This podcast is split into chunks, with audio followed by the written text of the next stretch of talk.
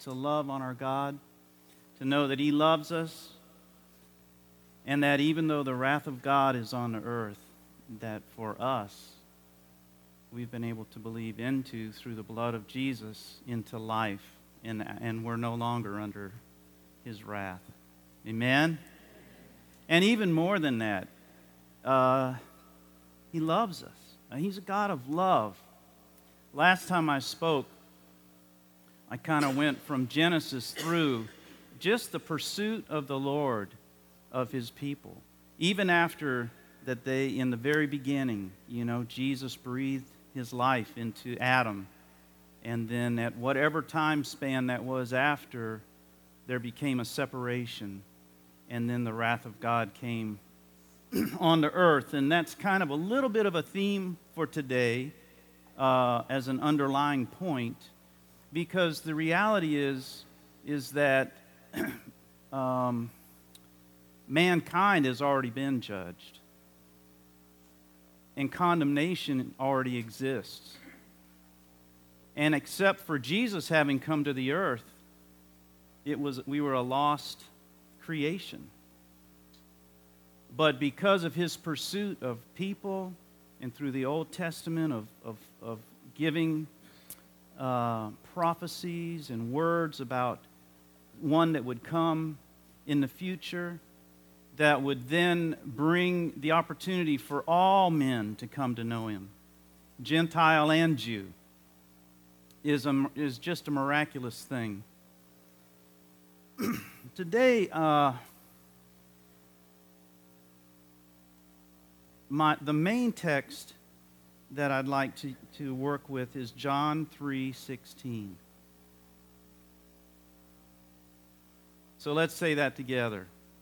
For God so loved the world that he gave his only son, son that whosoever believed in him would not perish but have everlasting life.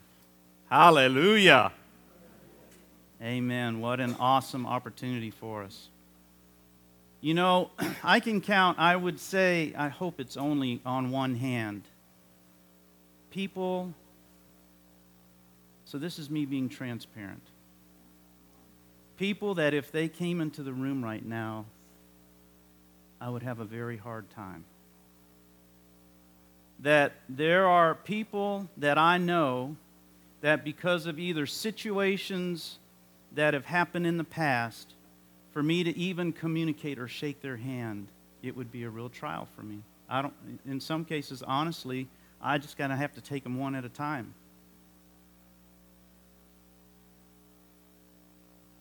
No, he did. And I know none of you are like that, coming just out of the holidays. did we get reacquainted with a couple of the people that when they come in the room, you just like, I can't do it. You know what I, the Lord has been working with me on that for the last little while. And what He took me to is the fact, is, is how much He just kind of took me over and said, Well, John, let me, let me, let me let you see how I look at that person. That one that you just despise, and for good reason of your reasoning. But let me show you how I feel about him. And man, there was just love like you can't imagine. And he's like, Don't you remember, John? You said how I loved Adam and Eve, and then how you, you talked to people about how I pursued over generations in love for people that rejected, rejected, all the way to a cross where once again I was rejected. And yet I'm still pursuing in love. Why are you in judgment? I thought I had pretty good reason. it made sense to me. And he said, But my love. And then, not in a very big way, because I think he knew I wouldn't be able to handle it, he kind of gave me a peek of what I looked like outside of his love.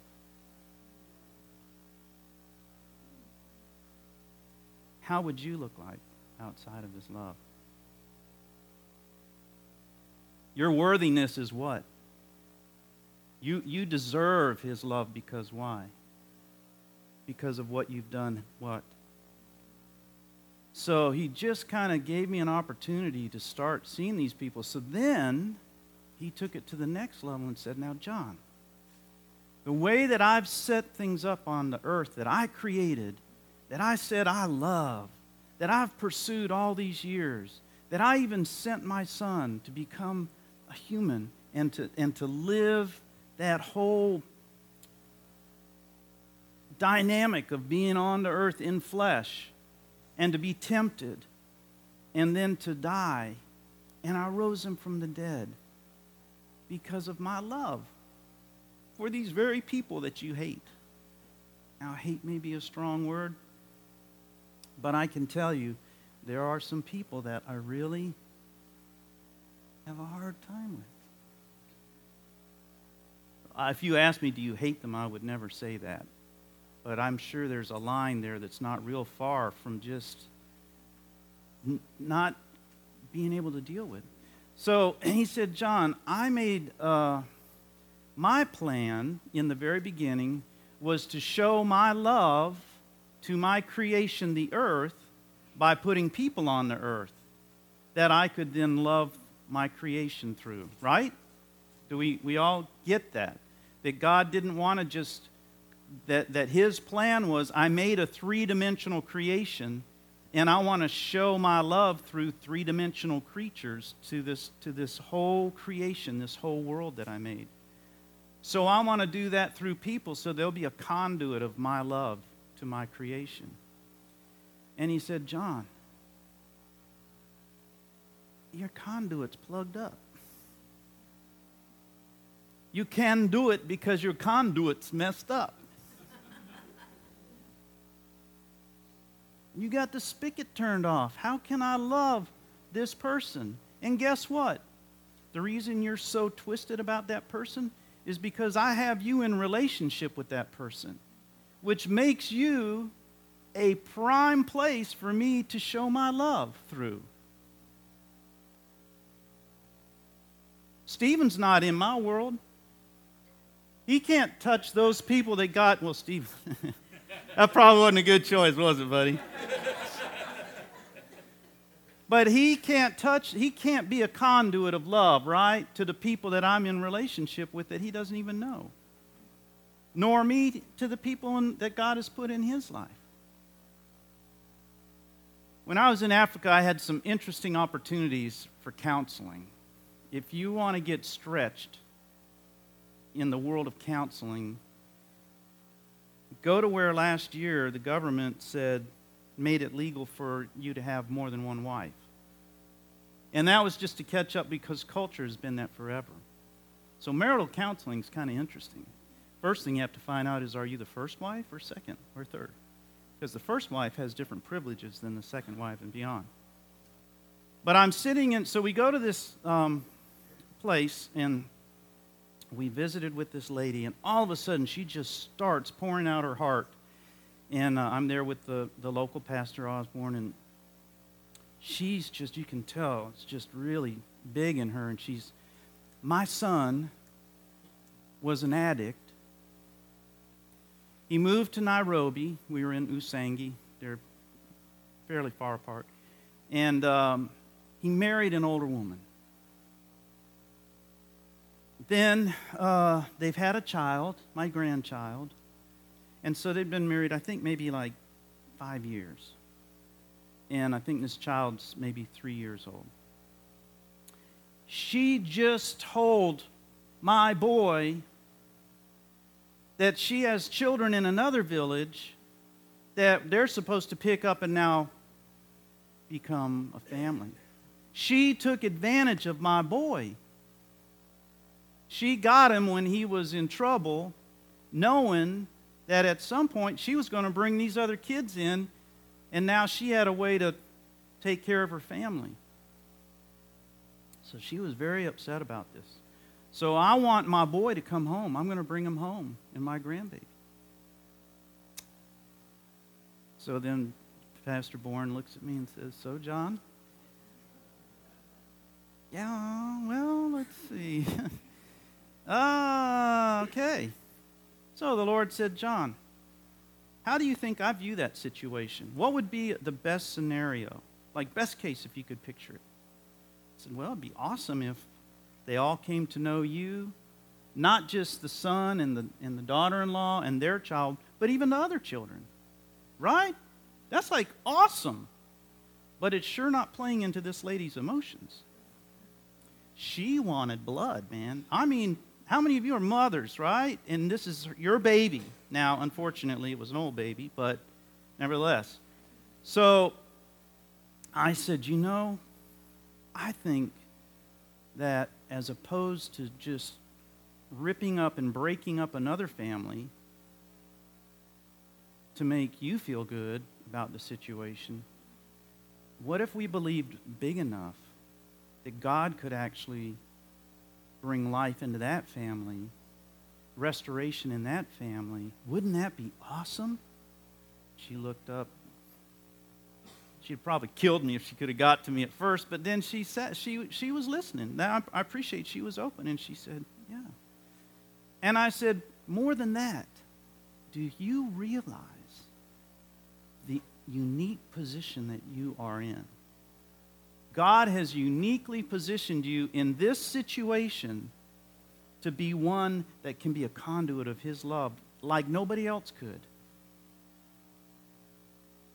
Okay. I said, but you know the first thing you're going to have to do? You have to forgive this woman. Oh, but it's my baby. You have to forgive this woman. But if you'll forgive this woman, imagine what God can do through you, just loving on her, the one that you feel like has ruined everything. Do you think that might be his plan? I don't have an end to that story yet. It's in progress. The good news is that uh, later she confided in the pastor that she really, that, that really ministered to her. I was kind of nervous, be honest with you, when I left. I was like, Born, I kind of went a little, huh? Is that okay? He said, No, man, that was what the Lord was saying. That was good. Does that example, now take that example, and instead of the woman I was talking to, make that you. And instead of her baby boy in Nairobi dealing with that situation, just apply whatever it is that makes you go when you think of that person. For God so loved the world that he sent his only Son, that whosoever believed, right?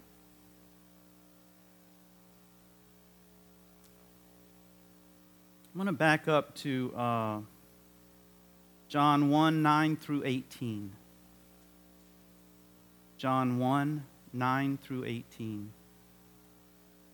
The true light which gives light to everyone, was coming into the world. He was in the world, and the world was made through him, yet the world did not know him. He came to his own, and his own people did not receive him. But to all who did receive him, who believed in his name, he gave the right to become children of God, who were born not of blood, nor of the will of flesh nor of the will of man, but of God. And the Word became flesh and dwelt among us, and we have seen his glory glory as of the only Son from the Father, full of grace and truth. John bore witness about him and cried out, This was he of whom I said, He who comes after me ranks before me, because he was before me. For from his fullness we have all received grace upon grace. For the law was given through Moses, grace and truth came through Jesus Christ. No one has ever seen God, the only God who is at our Father's side. He has made him known. And then if we read John 3:16 and then uh, down through uh, verse 21. For God so loved the world that he gave his only Son, that whoever believes in him should not perish but have eternal life. For God did not send his Son into the world to condemn the world, God did not send his Son into the world to condemn the world. How many of us are condemning the world? Now, sometimes I think we have to take scriptures because we hear condemning the world, and that's like ginormous. And it's very impersonal. And honestly, it doesn't really impact me. But when I go from the world down to people in America, down to people that I know, down to, oops, one of my five, right? Now it becomes very personal and it becomes very practical.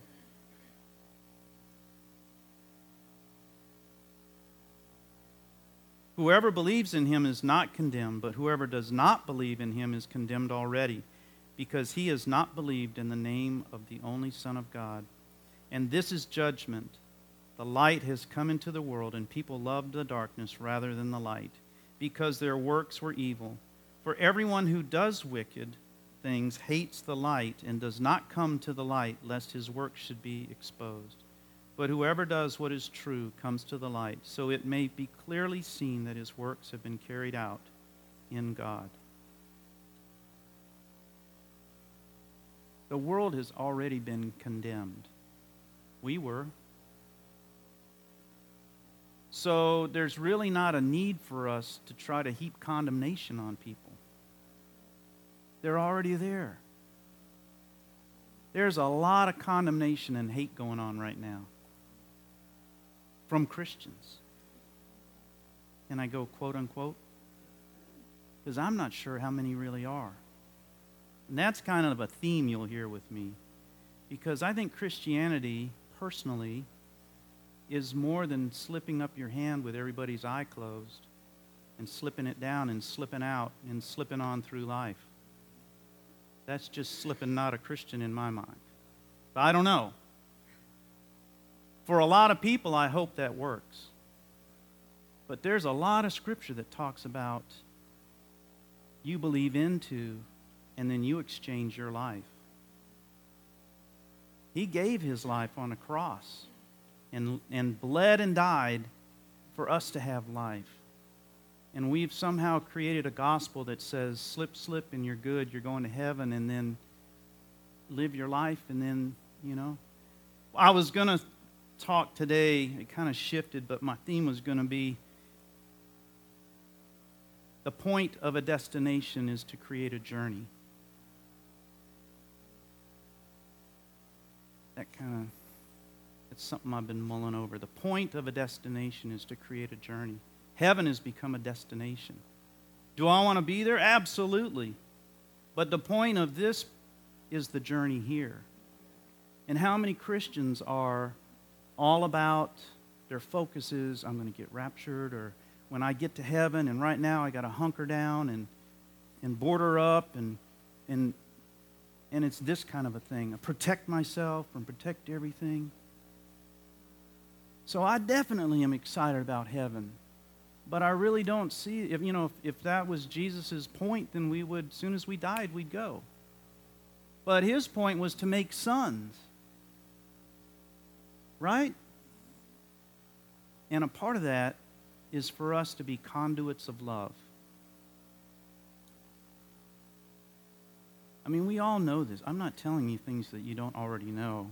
I'm, in fact, I hope this is being recorded because I need to listen to this for the next month. Because this is, I'm just sharing, I'm being transparent. This is where the Lord has me right now, and I kind of had something I was going to share, but He's just kind of said, this is, uh, this is probably for more than just you. We're to be conduits of love. Well, where does my conduit get clogged up? When I take offense. When I take offense.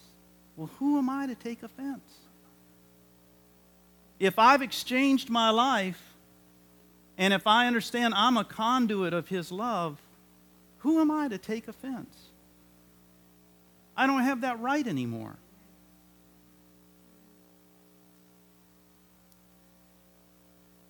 I personally believe that homosexuality is very offensive to God. I also believe adultery is very offensive to God. And we can go down a list. But my point is this How does God look at the homosexual or the lesbian?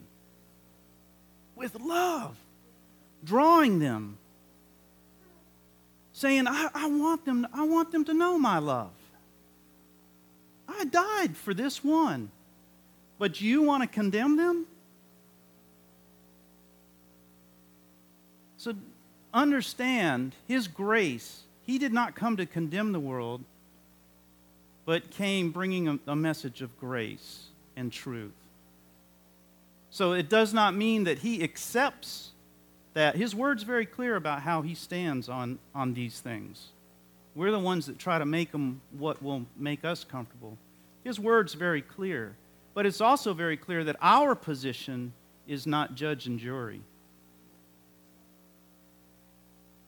I think a lot of that comes from self righteousness. You know, I'm not in that position. Okay, what position are you? I mean, if I talked long enough with probably each of you, and if you didn't, you didn't have to talk very long with me, you'd find out that that self righteousness is kind of a defense mechanism for probably that gaping hole where the Lord is continuing to work with us in that area, right? But it's easy if we jump on somebody else about something that we can target and say, you know, oh, this is a terrible thing. But God's love is for them. Do that the next time you see and you just start getting offended inside. Allow the, say, Holy Spirit, okay, let me see how you're seeing them right now, Lord. And I think you'll get wrecked. And then you'll be useful you'll be a conduit that He strategically put in that relationship so that you could be His love to that person. I'm not saying that we accept all that sin into the church, okay? I don't believe that, okay? I'm, I'm, un, this is a kind of a hard topic sometimes. I don't think you accept the sin, but, you, but God loves that person. That's a spirit, an eternal spirit that will live forever that's already been condemned if they're not a Christian. You don't have to do anything to go to hell. You have to do something to go to heaven. Amen? That's what I meant. The wrath of God has already been poured out. But He came and through His Son poured out His blood and His life and forgave all sin of all mankind forever. So then we start a religion that says, so everybody's going to heaven because God did it all. Oh, he says, if you don't believe into him, then you don't take advantage of what he did for all men. Right? So the blood covered, sin covered the whole world. The blood covers the whole world. You have to believe into that to step out of the wrath of God and into the life of God. So I want to go one more spot with this. Y'all tracking? Is this uh Is anybody else dealing with this kind of stuff? Okay. We got a room full of conduits that God just wants to pour my love and my life out. And I want to do it to to the people that you touch. That's my design, my plan.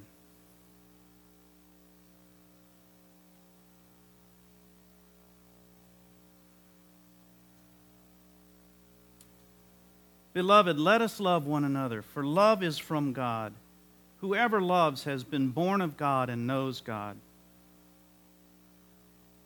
I could have just read that and we could have gone to lunch, huh? And everybody said, What's holding you up? All right. Todd is, because he'd see the podcast only went 15 minutes. But we're getting out early. Anyone who does not love does not know God, because God is love. In this, the love of God was made manifest among us, that God sent his only Son into the world so that we might live through him. In this is love, not that we have loved God, but that He loved us and sent His Son to be the propitiation for our sins. Beloved, if God so loved us, we also ought to love one another. No one has ever seen God. If we love one another, God abides in us, and his love is perfected in us. By this we know that we abide in him, and he in us, because he has given us of his Spirit. And we have seen and testify that the Father has sent his Son to be the Savior of the world. Whoever confesses that Jesus is the Son of God, God abides in him, and he in God. So we have come to know and to believe the love that God has for us. God is love, and whoever abides in love abides in God, and God abides in him. By this, love is perfected with us, so that we may have confidence for the day of judgment, because as he is, so also are we in the world. Wow. There is no fear in love. But perfect love casts out fear. For fear has to do with punishment. And whoever fears has not been perfected in love. We love because he first loved us. If anyone says, I love God, and hates his brother, he is a liar. For he who does not love his brother whom he has seen cannot love God whom he has not seen. And this commandment we have from him whoever loves God must also love his brother.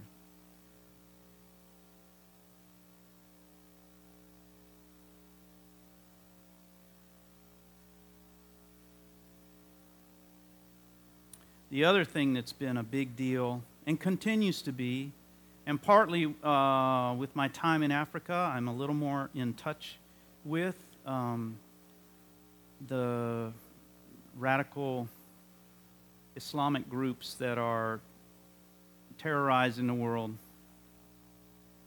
And uh, Al Shabaab happens to be the strain that's in East Africa, based out of Somalia, and then they work into Somalia, borders Kenya and then where I am up in the desert, there's they're kind of in that area, and then they're all along the coastline uh, is kind of their primary area. But you know, it's one thing to have somebody that is serving a pagan god, little g, and is under the influence of their father, the devil and that they would want to kill and torture us. But what if somebody from a Christian church was doing the same thing?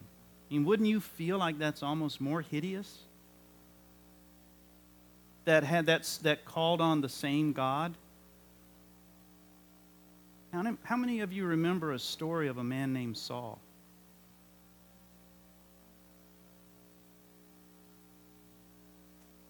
What if Saul bounced into the river today before he was Paul? Serious. What if we were the early church? We're gathered together in meeting, and all of a sudden a guy comes in and we're like, oh, snap. That's Saul. Acts says, in my little, you know how they have the little heading over the area? It says, Saul ravages the church. And Saul approved of his execution. Speaking of. And there's some pretty, if you want to read, you know, we go stoned. No, I'm not talking about smoking dope. He, it was ugly. Very ugly. I mean, if you start, if you do, if you Google it, it's amazing what stoning was like. Like they had an area they would push a body off, and if it was gracious, you would break your neck. Um, and otherwise, then those that accused would start throwing. And I mean, it's really, really, really, really gross if you read about this.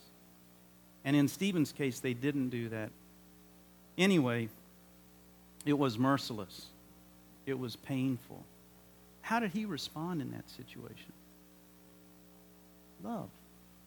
It oozed out of him. Even to the extent he said, Forgive them. They don't know what they're doing. Who else said that? Who else should say that?